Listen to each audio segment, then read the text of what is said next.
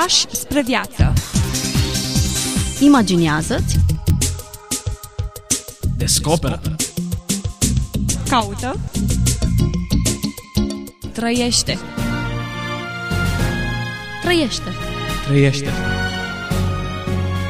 Fi liber. Pași spre viață Bine v-am regăsit, dragi ascultători, la o nouă întâlnire. Bun revenit, îi spunem și pastorului Ghiță Mocan în studioul nostru. Bine v-am regăsit! Astăzi ne ducem în preajma unui uh, scriitor, unui nume cu rezonanță în, uh, în Rusia, cel puțin din zona aceasta vine, în secolul trecut. Sofronie Saharov sau Sergei Saharov. Sergei Saharov, ca să-i spunem numele de botez, numele pe care l-a purtat uh, în prima parte a vieții, S-a născut în anul 1896, s-a stins în anul 1993, iată, vorbim de o personalitate longevivă și a traversat, am putea zice, în viața lui întreaga istorie tumultoasă a secolului 20. A prins două războaie mondiale, de asemenea, a prins mutația aceea uh, uh, dureroasă, dramatică ce a avut loc în, în Rusia cu venirea, odată cu venirea bolșevicilor la conducere, a comunismului uh, și uh, a trăit deopotrivă pasiunea pentru țara natală, o parte din formația, formarea lui a avut loc acolo, la Moscova, uh, dar și exilul, un exil mai bine de jumătate de viață. Ca să dăm câteva repere, trebuie să știm că de mic acest Sergei Saharov a fost înclinat spre credință, spre rugăciune, a trăit într-o familie pioasă și uh, iubitoare de Dumnezeu, uh, dar a manifestat încă din pruncie o mare pasiune și talent în zona artelor plastice. De aceea formația lui primară a fost cea de uh, artist plastic, a studiat în domeniul acesta, iar în anul 1921, uh, din două motive, spun biografii, uh, s-a desprins de țara natală, de Rusia, pe de o parte pentru a-și urma cariera în Occident, cariera artistică, iar pe de cealaltă parte, uh, nefiind marxist, neîmpărtășind ideile marxiste, respectiv comuniste, pur și simplu s-a simțit incompat- incompatibil cu țara lui. Pleacă în 21, trece prin câteva țări vest-europene pentru a se stabili la Paris, unde, bineînțeles, uh, întâlnește mari reprezentanți ai teologiei ruse exilate la Paris, uh, se înscrie la Facultatea de Teologie din Paris, și își începe căutările spirituale. Căutări care îl vor duce uh, apoi la muntele Atos, unde se va călugări și unde va rămâne până la sfârșitul vieții. Iată un parcurs interesant uh, dintr-o Moscovă, să zic așa, plină de glorie, încă înainte de comunism și uh, retragerea lui într-o chilie extrem de bine, bine păzită de natură, de, de el însuși, în, în această tăcere și în această retragere uh, monahică. Ceea ce uh, propunem ascultătorilor în această emisiune este un fragment scurt uh, dintr-o scrisoare. El a corespondat abundent, în special cu un prieten de-a lui din Anglia, iar aceste scrisori au apărut într-o carte, dintr-o scrisoare, cum spuneam, datată 23 aprilie 1945. Suntem în perioada de final a celui de-al doilea război mondial și din această scrisoare, din acest fragment, observăm frământările lui uh, Sofronie Saharov, Sofronie este numele care l-a primit uh, odată cu călugăria, observăm această preocupare a lui, ca și a întregii Europe, de fapt, pentru uh, finalizarea războiului, pentru a face războiul irepetabil în istorie, dorință de pace. Un nume care ne-a lăsat moștenire destul de multe uh, manuscripte și citate pe care unele sunt destul de cunoscute da, și uh, da. mediatizate sau împărtășite. Se prea poate că cei care sunt prezenți în spațiu mediatic sau în spațiul acesta rețelelor de socializare să fi văzut citate de Sofronie Saharov. Bun, să ne apropiem de textul scrisorii și să vedem câteva lucruri contemporane cu cel de-al doilea război mondial, dacă m-am uitat bine. Da, 1945. Anii războiului care s-au scurs au fost prea plini de trăirile cele mai felurite ale unei încordări limită care cutremură sufletul până în străfunduri. Hristos întotdeauna apare într-un mare contrast cu chipul ființării noastre empirice, chip dobitocesc sau chip de fiară. Acestor suferințe li se adaugă și cele personale, viața zdrobită, pierderea celor dragi ai familiei, a celor apropiați. Așadar, ți-ai pierdut fratele, îi scrie el, fac eu o paranteză, prietenului lui din Anglia. Cu toate acestea, am fost deosebit de bucuros de scrisoarea ta, pentru că în sfârșit, după patru ani de despărțire, te-am aflat din nou. Eram în continuu încredințat că ești viu și când s-au retras nemții din Grecia, așteptam vești din partea ta și, într-o oarecare măsură, mă nedumeream neavându-le. Milioane de suflete se roagă lui Dumnezeu pentru pace. Acelora și eu m-am alăturat. În nădejdea mea de-a lungul acestor ani, ca un nebun, fără rușine și cu îndrăsneală, uneori cu o durere care mă poate duce aproape până la moarte, și eu stărui înaintea lui Dumnezeu să dea lumii pace. Și dacă rugăciunea va birui întunecata putere a nelegiuitului, de frate ucigașului egoism și pacea dorită va fi dată, atunci poate că și nouă ne va fi dată putința pentru o vreme să trăim unul lângă altul. Întotdeauna am dorit-o, iar acum și mai mult. Îți vorbesc despre aceasta ca să o ai în vedere, în caz că vei simți cândva această chemare. Frumos și emoționant, în mod special asociez cu perioada în care a fost scrisă. O astfel de scrisoare lecturată în vremuri de pace e altceva. Ar trebui să călătorim puțin în contextul în care a fost scrisă, cu pierderile omenești de rigoare, cu milioane de oameni care stăruiesc în rugăciune, se, se proștern în rugăciune. Da, și în convențiune pace. prietenul lui, englezul, era la vremea aceea, pentru că a fost câțiva ani, în Atena, cu niște, uh, cu o funcție diplomatică acolo. Cine era acest prieten al lui? Era David uh, Belfort. Un diplomat? Un... un diplomat, să zicem așa, da, un, uh, un om de cultură, un diplomat care a mers pe la muntele Atos, l-a cunoscut pe Sofronie Saharov și au rămas într-o legătură epistolară consistentă. Un căutător de, de Dumnezeu și de trăiri mistice autentice, da. Deci, iată, un uh, text care vine după patru ani de despărțire, în contextul în care noi avem telefoane mobile, instantaneu da, ne iată, spunem... Iată detalii dintr-o altă lume. Patru ani să nu știi... De fapt, el bănuia, nu, a, a simțit că este viu prietenul lui, dar patru ani nu și-au scris și au reluat această comunicare pur și simplu. Și cât de caldă e comunicarea după patru ani. Interesant, așa este. Care sunt resorturile care mențin o astfel de comunicare întreruptă timp de patru ani? Acum, din cauza că eu am citit aceste scrisori, publicate, cum am zis, într-un volum, aș fi în măsură să vă răspund. Uh, cred că ceea ce a menținut această legătură de suflet dinspre Sofronie Saharov spre prietenul lui a fost faptul că îl purta în rugăciune. Bănuiesc că și invers din moment ce exista pe Cred că și invers, doar că nu avem scrisorile celuilalt, s-au pierdut, sau cel puțin așa se spune, că nu le avem nu s-au publicat. Um, dar el mărturisește, tot cam a doua scrisoare, să zic așa, îi spune, ești în rugăciunile mele, mă rog pentru tine. Pe de altă parte, aici avem uh, scrisorile unui om duhovnicesc, celelalte erau scrisorile unui politician. Da. spune ceva despre ce rămâne până la urmă în istorie? Da, iată, iată ce paradigmă. Da, poate în mod categoric a existat un răspuns din moment ce era o comunicare, nevoie de doi oameni, emițător, receptor și să existe schimbul acesta între cei doi. Bun, ne întoarcem la această scrisoare, care e de fapt uh, exprimarea unei susțineri necondiționate în rugăciune, în primul da, rând. Da, cred că patru ani de zile ei au fost într-o legătură spirituală. Cred că prea mult ne bizuim noi pe tehnica de azi, pe tehnologie, pe modul facil în care putem lua legătura unii cu alții și poate ne-am diminuat rugăciunea unii pentru alții. Poate credem că conversația la telefon sau pe mijloacele acestea de socializare uh, pot să suplinească rugăciunea. Niciodată. Hmm. Faptul că vorbim, nu? Faptul că ne vedem, faptul că știm din rețele unii de alții, faptul că ne ținem cumva aproape, cred că nu suplinește rugăciunea.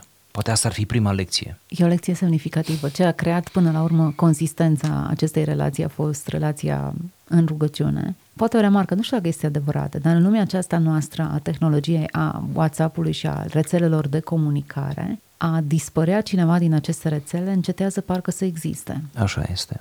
E un fel de moarte. Uh-huh. Te îngrijorezi pentru el.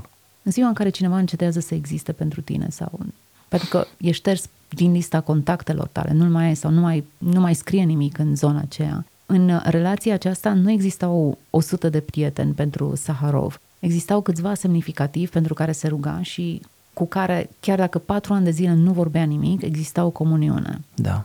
Și reluau după patru ani ca și cum au vorbit zilnic. Acum, cred că toți avem în viața noastră prieteni sau oameni foarte speciali, nu mulți, cu care putem să spunem lucrul acesta. Da, cu Dacă care mă putem întâlnesc- relua la orice, Exact. în orice perioadă. Și eu cred. Eu am în viața mea și, Și fiecare eu. cred că... Cred că avem. Da. Elementul cheie, cred că e faptul că e, e un număr limitat și că nu ține deloc de tehnologie. Nu mi-am propus să vorbesc împotriva tehnologiei, ci doar Nici să eu. remarc limitările pe care ni le induce. Poate dacă devenim conștienți de dimensiunea aceasta, vom face ceva să grădinărim relațiile semnificative Da. și să omorâm timpii morți. Da, pe de altă parte să, să spunem, asta reiese chiar din această scrisoare, că și în anii aceia, când totul era atât de lent și ritmul corespondenței era mult mai lent, nevoia de a scrie altuia, de a conversa, de a comunica, este o nevoie permanentă a omului. Din război, oamenii scriau, trimiteau acasă scrisoare, trimiteau veste, trimiteau vedere, trimiteau telegramă, poftim. Deci, nevoia aceasta de comunicare nu poate fi înăbușită, indiferent de context. Citez din uh, această scrisoare. Eram în continuu încredințat că ești viu și când s-au retras nemții din Grecia, așteptam vești din partea ta și, într-o oarecare măsură, mă nedumeream neavându-le. Neavându-le. Adică, eu știu că ești viu, De ce nu mi-ai scris? de ce nu mi-ai scris? Da. Te port în Vedeți? rugăciune. A- Înseamnă că sunt foarte apropiat de tine, chiar dacă Da, fizic suntem departe și a trecut atâta timp de când nu ne-am vorbit. da. Aceeași așteptare, nu? Aici vești nu însemna conversație, vești însemna Sunt bine. uh-huh, pur și simplu trăiesc, trăiește, fratele meu a murit. Da. Chestiuni legate de viață și moarte, mult mai mult decât conversația facilă de la o cană de cafea. Da. De aceea se spune pe bună dreptate, psihologii exploatează mult tema aceasta, că în condiții dramatice, cum ar fi un război, o calamitate sau uh, un atac terorist, ca să dăm exemple cu adevărat dramatice, discuțiile noastre, conversațiile noastre cu cei dragi uh, devin mult mai uh, serioase, mult mai sobre, mult mai uh, esențiale, am putea zice, pentru că se duc spre, spre problematica aceea a vieții, a morții, a sănătății, a lucrurilor cu adevărat esențiale. În vecinătatea acestui război, a morții, a cruzimilor și ororilor războiului, conversația aceasta arată în felul acesta. Dacă rugăciunea va birui întunecata puterea nelegiuitului, de frate de ucigașului, frate ucigașului egoism, egoism. și da. pacea dorită va fi dată, atunci poate și nouă ne va fi dată putința pentru o vreme să trăim unul lângă celălalt. Simțim dulceața acestui limbaj, uh, ne dorim atât de mult să fim împreună. Dar iată cine și ce ne stă împotrivă. Cum ar fi să mutăm conversația aceasta pe spațiul nostru? Acum, S- Sofronie uh, a trăit uh, destul de mult până în anii 90, un secol, cred că mai mult de un secol a trăit, Da. dacă m-am gândit bine, undeva pe acolo. A depășit 100 de ani. A văzut uh, multe, chiar secolul 20 e un secol, în mod special începutul lui, un secol cu multe traume și multe orori. În mijlocul acestor orori, relațiile arată diferit. Altfel este un prieten de război, altfel ție un prieten de vreme bună. Așa este. Și dorința de a locui împreună devine un vis, uh, dar un vis în care merită să investești, în care merită să, să crezi, iar uh, ce mi-a atras mie atenția din scrisoare și n-am reușit să, să reluăm, uh, este în prima parte unde Saharov spune Hristos întotdeauna apare într-un contrast cu chipul ființării noastre empirice.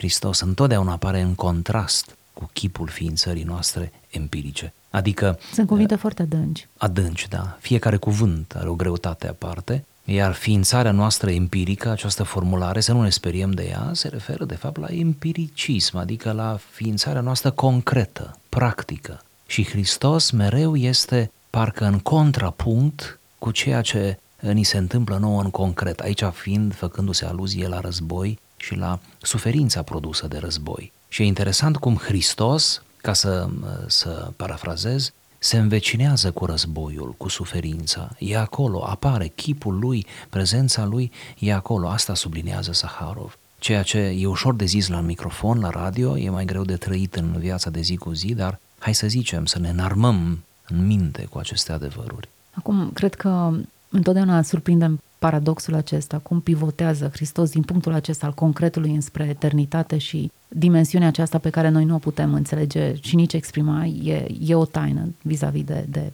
tot ce, lucrarea lui și prezența lui. Dar interesant cum uștilează cu cele două dimensiuni, concretul și abstractul și cum le îmbină, iar noi stăm și ne minunăm pe undeva și atâta timp cât ne minunăm, cred că e bine. E bine, da. Cât nu socotim că am văzut și am înțeles destul, cred că e bine.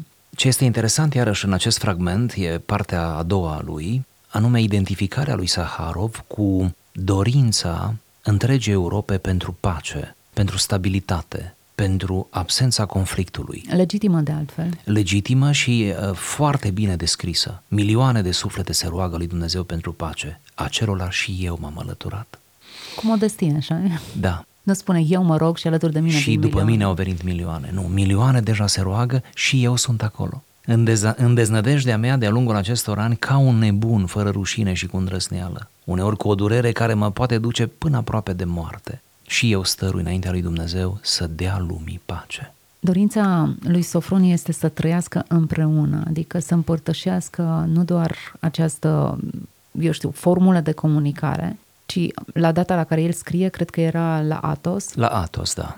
De fapt, îl aș- îl aștepta pe prietenul lui la Atos, nu doar ca să viziteze, ci ca să rămână o vreme. De fapt, Sofronie își dorește o conviețuire împreună în acest registru mistic, în acest registru uh, de retragere spiritual, duhovnicesc, profund duhovnicesc. Pentru că simțea el și simțea corect că prietenul lui ar avea nevoie de un, un asemenea răstimp, de o asemenea retragere. Iar pentru prietenul lui, Sofronie este, îmi permit să-l numesc așa, resea sa din scrisori, un fel de punct fix, de punct stabil, la care revine cu o grămadă de întrebări.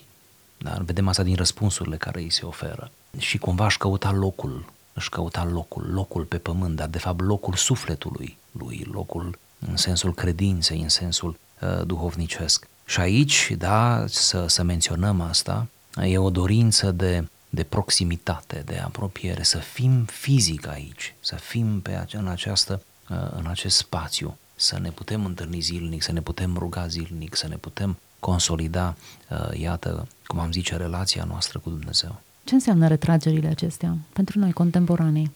Aceste retrageri nouă ne sunt din ce în ce mai străine, uh, pentru că trăim foarte mult în, în, în social, în social atât din punct de vedere live, fizic, cât mai ales din punct de vedere, aș zice, uh, virtual, nu? În această socializare virtuală, această a doua realitate din care, de, de care aparținem. Deci aceste retrageri înseamnă să ai o perioadă de timp dintr-o zi sau dintr-o săptămână sau dintr-o lună în care să fii doar tu cu sufletul tău, în care să faci ceva pentru sufletul tău, în care să lecturezi, să meditezi, să te rogi, să postești, să intri într-o formă de asceză a trupului, în care pur și simplu să, să pui pe locul doi trupul cu trebuințele lui uh, și să lași sufletul să se înalțe. Da, sună poetic, dar lucrul acesta este posibil. Este posibil? Sigur, este posibil să plecăm de la premize optimiste. Îmi place optimismul. Da. Acum, dacă ne gândim bine la Mântuitorul Hristos,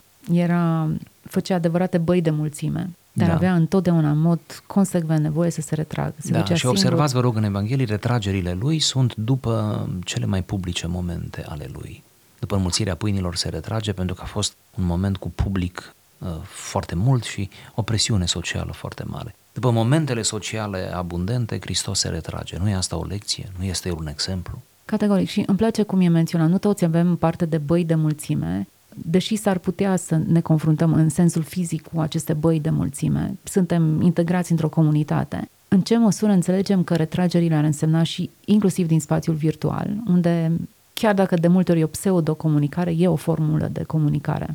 Da, și pentru unii devine aproape singura formulă de comunicare, nu? Și Așa aici este este. până la urmă problema pe care o investigează mai nou medicii și psihiatrii. Și deja avem forme de adicție care sunt legate exclusiv de spațiu virtual. Deja anumite adicții sunt trecute în dicționare, am înțeles, și dacă sunt în dicționar de medicină, înseamnă că sunt științifice și țin exclusiv de, cum am zis, de virtualitate. Deci în aceste condiții poate mai bune hotărâri ar trebui să luăm ca să ne administrăm timpul, viața, în așa fel încât să avem, să avem măcar săptămânal, dacă nu reușim zilnic, da, măcar săptămânal, un timp pentru sufletul nostru. Asta e retragerea în fond, un timp pentru sufletul tău, un timp în care să faci ce dorești, ce simți că dorești să faci. Retrageri în natură. De ce mănăstirile, care sunt locuri de retragere prin excelență, sunt în mijlocul naturii? De ce ne minunăm când trecem pe lângă sau ne ducem să vizităm o mănăstire? Ne minunăm de tot peisajul acela în care s-a integrat și cum acele, acea mănăstire devine parte din peisaj, se contopește cu natura. Pentru că retragerile și Hristos le-a făcut în natură, dacă ne gândim. Deci există retrageri din acestea de traseu, care le facem în cămăruță, în odăiță, de acord, dar ar trebui din când în când, nu, dacă se poate regulat, măcar în ritmul săptămânal, să avem un moment în care să ne ducem undeva în, în natură. Ca să ne vedem mici, că în orașe ne vedem mari, că noi am creat orașele, dar în natură ne vedem mici. Frumoasă perspectivă. Mai avem un text, nu știu dacă avem timp să ne oprim asupra lui în acest episod. Încercăm? Hai să-l citim măcar. E dintr-o altă scrisoare, tot din anul 1945, 22 august. Citez. Asemenea ție și eu petrec într-o luptă necontenită pentru libertatea lăuntrică, într-o continuă căutare de a rezolva multe contradicții și nedumeriri. Iar la mine lupta uneori asumă caracterul unei lupte cu însuși Dumnezeu, în ciuda de plinei mele conștiințe a faptului că sunt ultima nimicnicie. Uneori mă rog cu blând plâns, dar adesea, ca un nebun, contest, insist, mă cert și aproape că hulesc. Dar în ciuda caracterului luptător cu Dumnezeu al vieții mele, iubesc pe Dumnezeu până în ultimele străfunduri ale ființei mele și lui îi încredințez ultima judecată, căci el dispune de putințe nesfârșite dincolo de hotarele acestei lumi. Dragostea pentru lume, pentru om, mă împinge a mă război cu Dumnezeu. Acestui duh al luptei cu Dumnezeu eu îi îngădui liber să se desfășoare în suflet și observ că, ajungând la un oarecare zid de neclătinat, cade zdrobindu-se, iar atunci constat că iubesc pe Dumnezeu cu un și mai mare adânc. Pe Dumnezeu îl contest, cu El mă cert, pe Dumnezeu îl necăjesc cu nerușinare în lupta mea pentru soarta oamenilor, dar în rezultatul final, oricare ar fi soarta întregii omeniri, a întregii lumi, a întregii făpturi, pe Dumnezeu îl iubesc cu singura adevărată și vrednică dragoste. Nu de mulți am scris că am încetat să caut pe Dumnezeu. Singurul lucru pe care îl caut este cumva, fie în cea mai mică măsură, să mă asemăn și să mă adaug lăuntric lui Hristos. Voiesc să știu, măcar în parte, să cerc, măcar în cea mai mică măsură, cum El, Domnul, își trăia unirea dragostei către Dumnezeu și către om. Pentru noi, în hotarele acestei vieți, cele două porunci sunt într-o deplină discordie. Iubind pe Dumnezeu, slujindu-i, mă îndepărtez de aproapele, uitându-l. Iubind pe aproapele, slujind lui, ori uit pe Dumnezeu, ori mă îndepărtez de el, ori chiar îl vrășmășesc. Este pricina pentru care mă atrage în chip nereținut chipul neasemuitului Hristos. Cel ce a împreunat și aceasta și acea dragoste într-una, arătându-ne în ea legea veșniciei, adevăratei ființări. Dumnezeu și veșnica ființă îmi sunt date sub forma cea mai învederată cu putință în Hristos. Pe acest Hristos îl caut eu, adică cu El am asemăna, pe El am îl însuși. Când, în ciuda propriei mele nevrednicii, totuși mă rog Lui, atunci din încordarea acelei rugăciuni întreaga mea ființă se adună într-una, adică și sufletul și trupul, adică mintea, inima și toate mădularele trupului până și oasele, totul, din încordare înțepenește, cum ar fi și răsuflarea mi se schimbă. Atât de puternic, atât de nereținut atrage sufletul către sieși Hristos, atrage întregul om, acel Hristos pe care biserica mi l-a dat. Biserica, dogma și ascetica, adică nevoința creștină, sunt pentru mine un singur tot al vieții. Mie mi se pare nedrept a pretinde că în biserică toate să fie după placul nostru. Aici se încheie textul. Da. Interesant final, mi se pare așa abrupt. Da. Parcă aș mai fi avut nevoie să-mi zică o frază, două de îndulcire între situații. Profundă, nici nu știu cum să spun, ca un fel de destăinuire, da? E un șir al gândurilor. Exact. Un șir al gândurilor pe care și-l așternem. Nu avem foarte mult timp la dispoziție, dar totuși aș vrea să extragem cel puțin un gând cu care să îi binecuvântăm pe ascultătorii noștri. Vă recomand gândul acesta, citez. Încerc să mă adaug lăuntric lui Hristos. Asta mi se pare gândul central al fragmentului pentru că el spune, nu-L mai caut pe Hristos, pentru că L-am găsit. De aceea nu-L mai caut. De asemenea, uneori mă lupt cu Dumnezeu. Uneori sunt supărat și pentru om, pentru oameni, mă războiesc cu Dumnezeu în rugăciune. Și Dumnezeu nu se supără, ba chiar în lupta aceea, spune el, îl găsesc pe Dumnezeu mai aproape, îl îl găsesc plenar în ființa mea. Și dezideratul meu este, spunea Saharov, să mă adaug lăuntric lui Hristos. Știu că nu poate fi explicat, dar totuși, dacă ar fi să reformulăm expresia aceasta, cum ar suna? Să punem împreună cele două porunci, pe care în textul nostru, cum cu multă înțelepciune și profunzime spune Zaharov, le putem vedea ca fiind într-o continuă tensiune. Adică să reușim să-L iubim și pe Dumnezeu și pe semen. Vedeți, Saharov spune așa ceva este imposibil cu puterea omenească. Când îl iubești pe Dumnezeu, nu mai vrei să vezi pe nimeni. Pentru că te împiedică în iubire. Surprinde tensiunea aceea. Da, care... superb, superb. Poate nu ne-am fi gândit că cele două porunci, nu? Pot fi puse într-o asemenea tensiune. Când îl iubești pe Dumnezeu mai mult și mai mult, îl vrei numai pe El. Nu mai vrei om în preajma ta. Iar când îl iubești pe om, pe semen, uiți de Dumnezeu. Pentru că îl vezi numai pe om. Și atunci spune el, acesta e dezideratul meu, să mă adaug lăuntrii lui Hristos pentru că doar Hristos a reușit să-L iubească și pe Tatăl și pe omul pentru care s-a răstignit. Și cumva așa ar putea fi tălmăcit, să ajungem la acest echilibru. Da, vorbim de echilibru într-un, într-un text care plasează în opoziție câteva lucruri atât de interesante. Da, în contrast, mă cert cu Dumnezeu, lupt cu Dumnezeu. Nu știu de ce m-am gândit mereu la Iacov și la lupta lui cu Dumnezeu atunci când am lecturat acest paragraf. Un Iacov care se luptă cu Dumnezeu știind clar că nu are nicio șansă de izbândă, dar totuși da. lupta continuă. Da. Și să mai remarcăm în această luptă, în cazul lui Sofronie Saharov, el lupta ca mijlocitor. Deci să nu pierdem din vedere, poate această imagine să le lăsăm ascultătorilor. El se pune drept mijlocitor între lume și Dumnezeu, între oameni și Dumnezeu, între Europa și Dumnezeu. E mare lucru, e mare lucru să-ți asumi măcar uneori în viață rolul acesta de mijlocitor pentru neamul tău, pentru familia ta și dacă am fi mai des mijlocitori, am judeca mai puțin oameni. Așa este. Ne oprim astăzi aici. Îi provocăm pe ascultătorii noștri să ne urmărească și în episodul următor și le lăsăm aceste gânduri, fie ca toți să fim um, oameni care îl purtăm pe Hristos, ne lăsăm purtați de El și reușim să găsim această dulceață a unei, a unei uh, relații atât de profunde și autentice cu El. Tuturor le mulțumim pentru atenție, să aveți audiție plăcută în continuare. Pași spre viață Imaginează-ți Descoperă.